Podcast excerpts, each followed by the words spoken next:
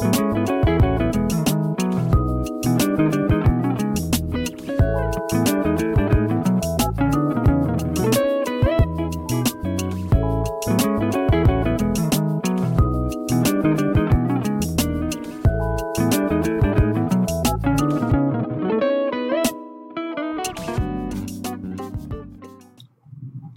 I'm Todd Harris, and thanks for joining us for another episode of Tending Bar. I'm excited today to introduce you to a friend of mine, a, a business leader named Jerry Simpson. Now, you, you already know that Tending Bar was conceived as a way to talk about the legal profession, the bar. And most of the time, we will talk about uh, or talk with lawyers or lawmakers or maybe legal uh, academics and we're going to be talking specifically about big issues in the law but but the basic premise of tending bar is that there are purposes underlying the legal profession and um, deeper motivations for for good lawyers to be lawyers. And those purposes are about the things that are the purposes of the law itself. They're there to protect people and they're to enable people. There to safeguard communities and enable and empower people to, to accomplish great things. But good lawyers also know that those purposes are not fully accomplished and never really can be fully accomplished by the law alone. Those purposes are served by a variety of people and a variety of institutions that help to build community and help to protect and enable and empower people. Some of those institutions are businesses that help to encourage and build community. And that's why we have our guest today. That's why we're going to talk to Jerry Simpson. I first met Jerry uh, in London, actually, uh, the summer before last, the summer of 2018, at a large conference in London, England called Infosecurity Europe. I was there with a delegation of companies from the Commonwealth of Virginia, there to show off Virginia companies to the world, companies that were involved in cybersecurity. And we at that time were newly combined, my law firm with a UK law firm, and we wanted to show off our colleagues in the UK who are um, deep into cybersecurity legal matters. And there was Jerry. Jerry was uh, something of a rock star there as he was talking uh, to everyone who would listen about his great company, Kitewire. And we'll ask him to tell us a little bit about Kitewire today. But beyond his business, Jerry has an orientation towards business and toward the community that I want to share with you today. So thanks for joining us, and I, would like to introduce you now to uh, to Jerry Simpson. Jerry, you're online. Hey, how you doing? Yeah, thanks for having me today. It's a pleasure. I, I was just going to say, I love the way that you just described the purpose of law. You know something that I think most people don't really understand that aren't in the legal profession, and, and I just really appreciated that description. Well, um, we we describe it as the higher and better purposes or higher, better spirit of the legal profession. And um, thanks for saying that. So we're talking to you today from sunny California. You're in LA now. That's right, Los Angeles. But uh, but that LA is new to you. You are uh, still a Virginian, or will claim you. Yeah, still a Virginian. Uh, we came out to LA to expand business in August August first of 2019. Um, and, and, you know, a short period of time later, we were evacuated by a, a wildfire, and um, now we have COVID, and it's been an interesting uh, time away from home. COVID's worldwide though, so problem we would have had everywhere. Well, well, thanks thanks for being part of this today. So, as you just heard me explaining to to uh, to our viewers, um, Kitewire is a special company that is in sort of information security, mobile information security. Can you tell us just a little bit about the company? Yeah, sure. Kitewire started in uh, 2007. Uh, so we're a 13 year old company uh, named uh, both the, the, nation's fastest growing company, uh, one of the nation's fastest growing companies five years in a row, Virginia's eighth fastest growing company. Um, we do mobile security, mobile device management for organizations that are niche, small, boutique businesses, all the way scaling up to the FBI. We protect all the mobile phones for the entire uh, FBI, a lot of other um, intelligence community work, which is perfect because um, you know, when you're going to the Caterpillars of the world or the ConocoPhillips saying that you can do this, that it, that your cybersecurity is good enough for the FBI, um, is certainly a check that their CIO wants to be able to put in to say, well, I'm not going to get fired for buying the same thing the FBI did.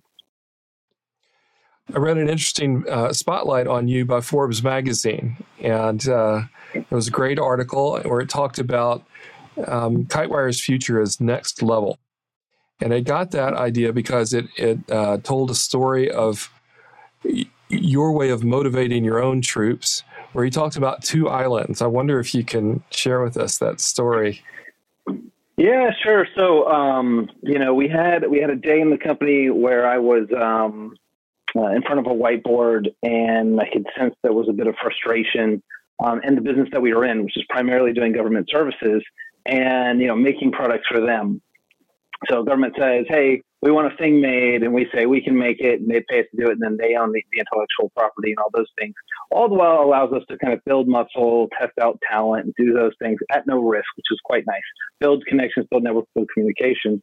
Um, and you know, we had the vision that that it really it was terrible to be left without intellectual property at the end of these things. You really just don't have much. You're you're more or less become, and no disrespect to my colleagues who are in this business, but you in in, in essence become a staffing agency.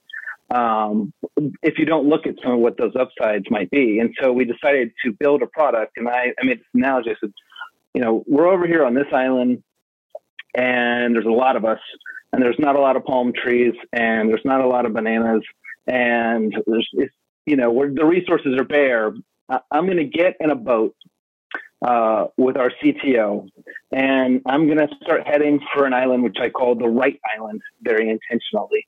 Um, and over in the Right Island, I painted this picture. You know, there's not bananas, there's pina coladas, there's waterfalls and lagoons. You know, I have to put this image in their head and explain that there's way more resources per person over on this island, which is the products island.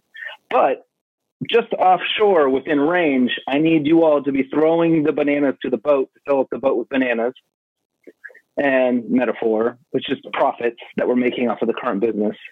And then when the boat is as full as we can get it, plus the people, you're going to swim because we're not going to be out of range. You're going to jump in the boat and we're going to set sail, leave this behind, and chart a path towards the right island. And what I didn't know would be such an important part of this story was I said, you know, I drew on the whiteboard right here, which was just about 20% left to go to get to that island. I said, resources are going to be scarce. We're going to hate each other. It, we're going to be sunburned. We're going to see the island, but we're going to be in a bad place. We just got to keep hanging on till we get there because it will be in sight. It will be bearable. And, you know, when we got to that moment in time, people drew back to that story and said, yeah, I remember he said, you know, we'll, we'll actually be really, really lean at that time. We'll be, we'll have eaten all the resources we could hold on to on the boat. And, um, uh, you know, we're just going to be fasting for those last few days till we get there. And then it's going to be a boom. Um, and, you know, it's, it's interesting how that story lives in lore inside of our own company. People never erased that whiteboard that whiteboard stayed uh, with that on it. People just kind of needed to anchor themselves to the visual of it. And I'm not good at drawing, so I can assure you it wasn't very, um, it wasn't my artwork. Um, and we eventually just took it off. How important is it, do you think? Um, Kitewire has been a great success and it's grown um, quite a bit. And uh, to, to your credit, how important do you think motivating your people is to achieving that success? How much of it is shared vision that gets you from, from one island to the next? I think, um, you know, I always say why is people fuel. Um, and, you know, people need a why.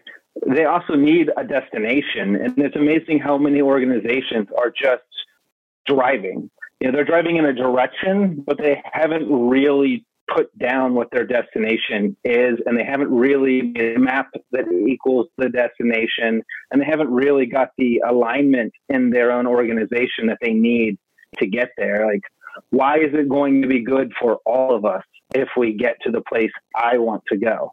And so, you know, to me, giving that vision, giving the reason for it, um, and creating the alignment was, paramount uh, to our success.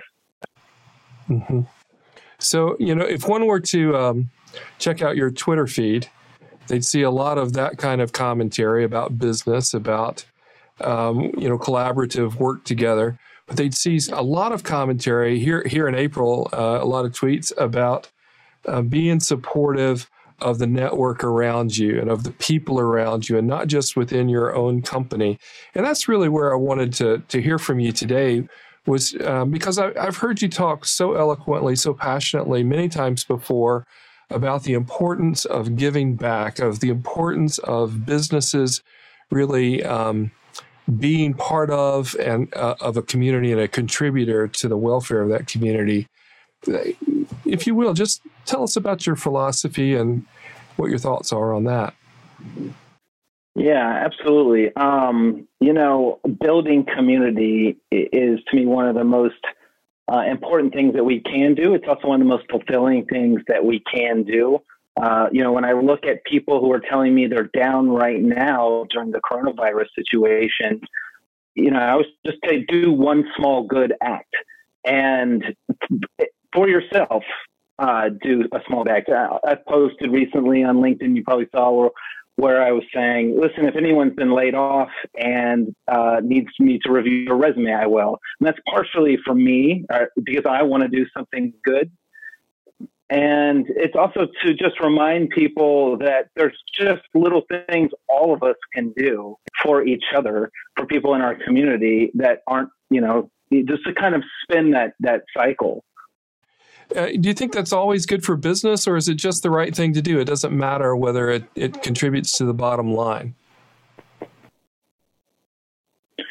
I, I absolutely, you know, to me, my ability to do a good thing comes from the success that I've had in business. I know other people will leverage other uh, platforms to do something uh, good. The, the thing that I'm actually driven to do well at business because it gives me the platform to do good for the community. So I don't think about it as much as, oh, this will be good for business. I think I must keep succeeding at business because when I do, it gives me stronger muscles to do something good for, for local communities, for broad communities. Um, sometimes that's just people will listen to you. We live in a, in a world where people greatly value our business leaders disproportionately so.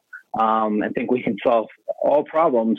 But, you know, with that uh, comes the luxury of being able to get those ears and motivate and talk them into things they might not otherwise um, be open to. Yeah, that's great. We've had the good good fortune of being able to partner with you a little bit. I know that some of my colleagues in the firm have been involved with an organization called the Urban Alliance, and that's been something that you've been involved in. I wonder if you could tell us a little bit about uh, the Urban Alliance and, and your participation and why why it matters to you. Yeah, Urban Alliance matters tremendously to me. They're, you know, one of the the handful of organizations that I work with that build community better than um, anyone I've been involved with, and I, I, you know, they do it with the youth. They, they serve. Um, I, have always term, but I agree that there's not a better. There's often not a better way to communi- communicate it, which is to say underserved communities but it's young men and women in high school who um, are looking for internships, which is exposure to a professional setting that otherwise would not have it available, meaning that they don't have an uncle or uh, a mother or somebody that's able to land them in these nice internships that many people um, have available to them. And, um, you know, p- perhaps the, the, they don't have the networks available to them. And you know, when I was young, I, uh, through a lot of um, stubbornness and foolishness, found myself uh, without home, and um, and struggled quite a bit, and figured my way out of that. And you know, when I did, and had some really great business successes in my early twenties. Uh, people would say to me things like, "You must feel like if you could make it from where you came from, anybody could make it."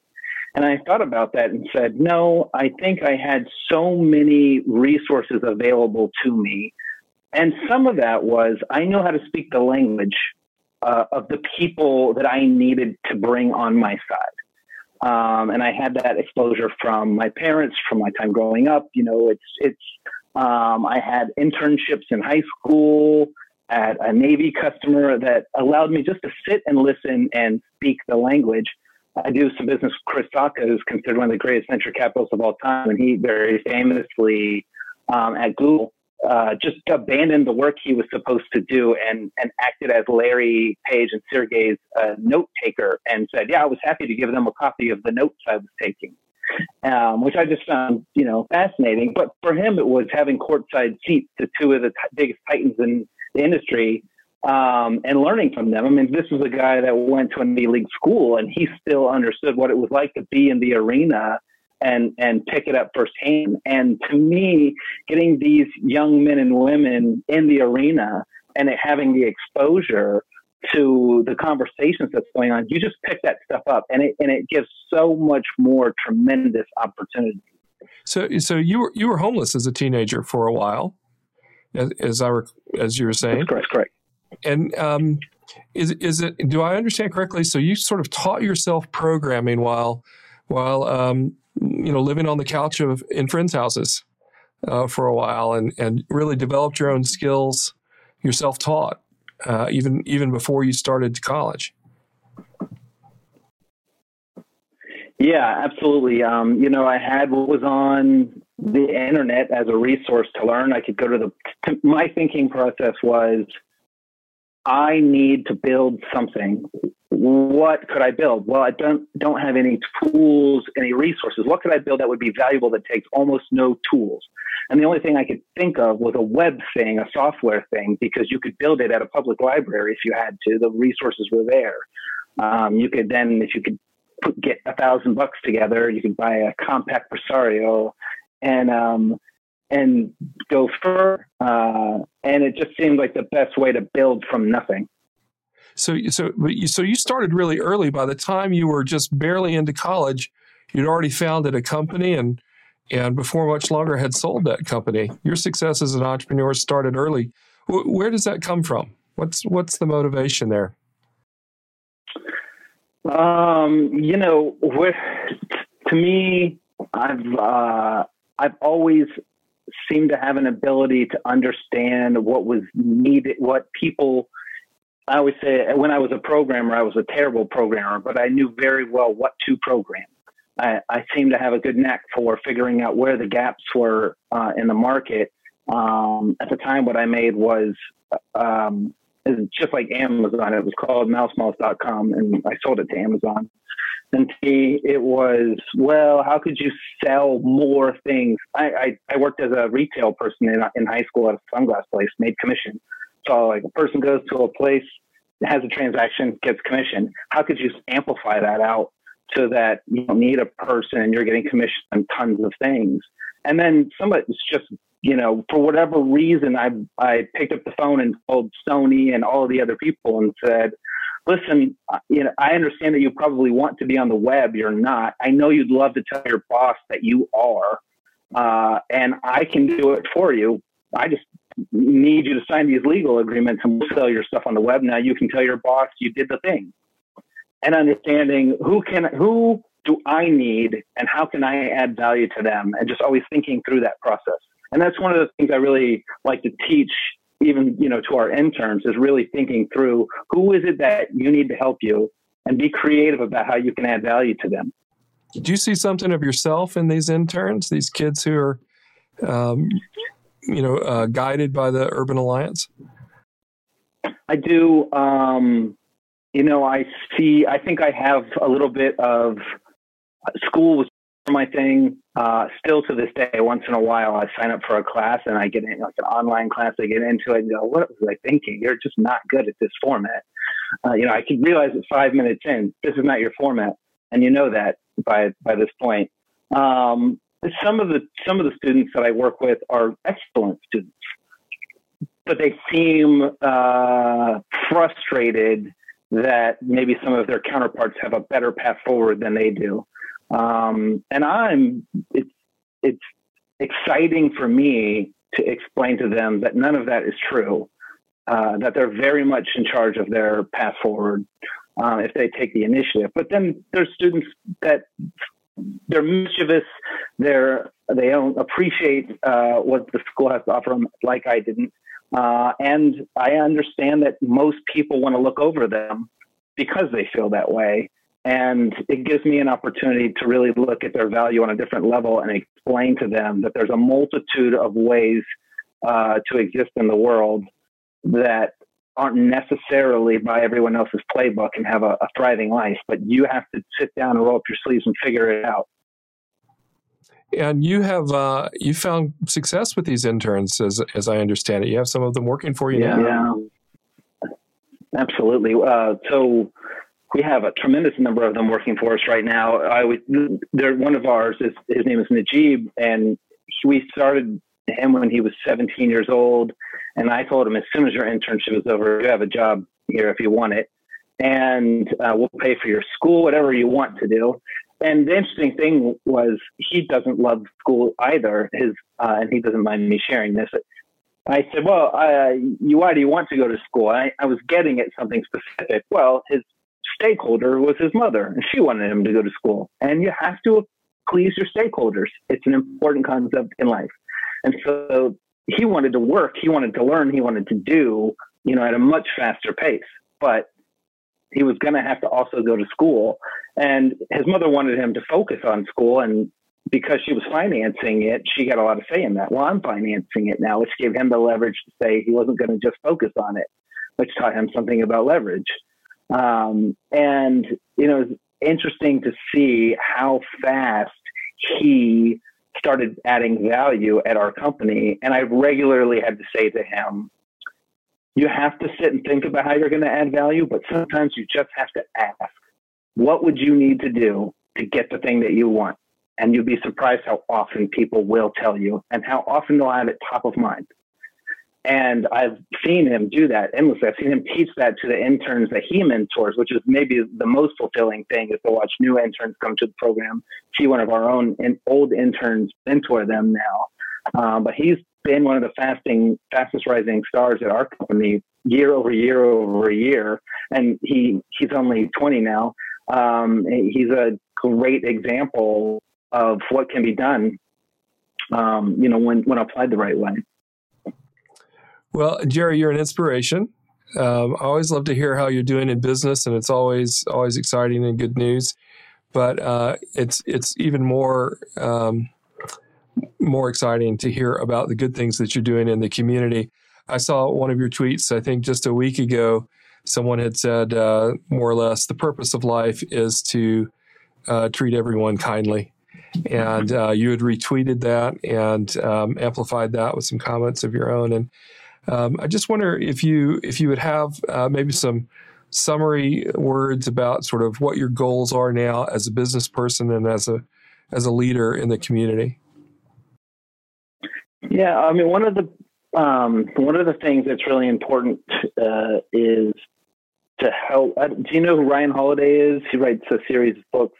Um, a friend of mine and a great author. One of his books is "The Ego Is Your Enemy," and the more I'm able to suppress my ego, the more fulfilling my life is, often more successful I am because I don't make decisions that are being guided by ego. One of the things that he says in that book, which stood out to me so well, is that he has an alarm, uh, an internal alarm that says whenever he feels superior or inferior, his ego is steering the ship. And he should know to correct course because those concepts don't exist without your ego. Um, and, uh, you know, when we see other people in the world and we feel better than them, we feel greater than them, we feel um, that we should have more um, than them, or that we sh- that you know they're in a disposition because of laziness or whatever it is. I, I feel like that's a very ego led view. And in any event, why not reach your hand out and work together?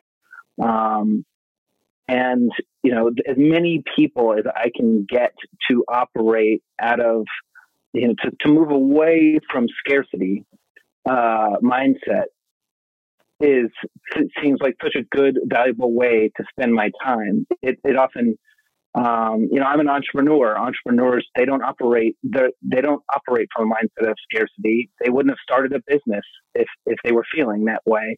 Sometimes down the road, things change in their mind, and I enjoy and take a lot of entertainment out of reminding them how they felt when they started that business and change their mindset. And I just think it's a great, valuable way to spend my time. Well, uh, Jerry, I'm glad to count you as a friend and uh, coincidentally as a client. Likewise. And, uh, um, you know, I look forward to, to continuing to hear great things out of you and out of Kitewire. And thanks for being part of the conversation today. Absolutely. And I just, again, want to thank you for being a part of Urban Alliance. And we'll continue to be so. Thanks, Jerry. So, uh, thanks for joining us for Tending Bar today. I hope, uh, as I do, you found Jerry's um, mindset and his orientation toward business to be uh, inspiring. Uh, here at Tending Bar, we want to explore what those deeper motivations are for people who uh, see the bigger picture and who are interested in the common good, as Jerry so definitely is. And uh, let us draw some lessons from that. I hope that you'll join us next time. Thanks for being part of it today, and we'll see you soon.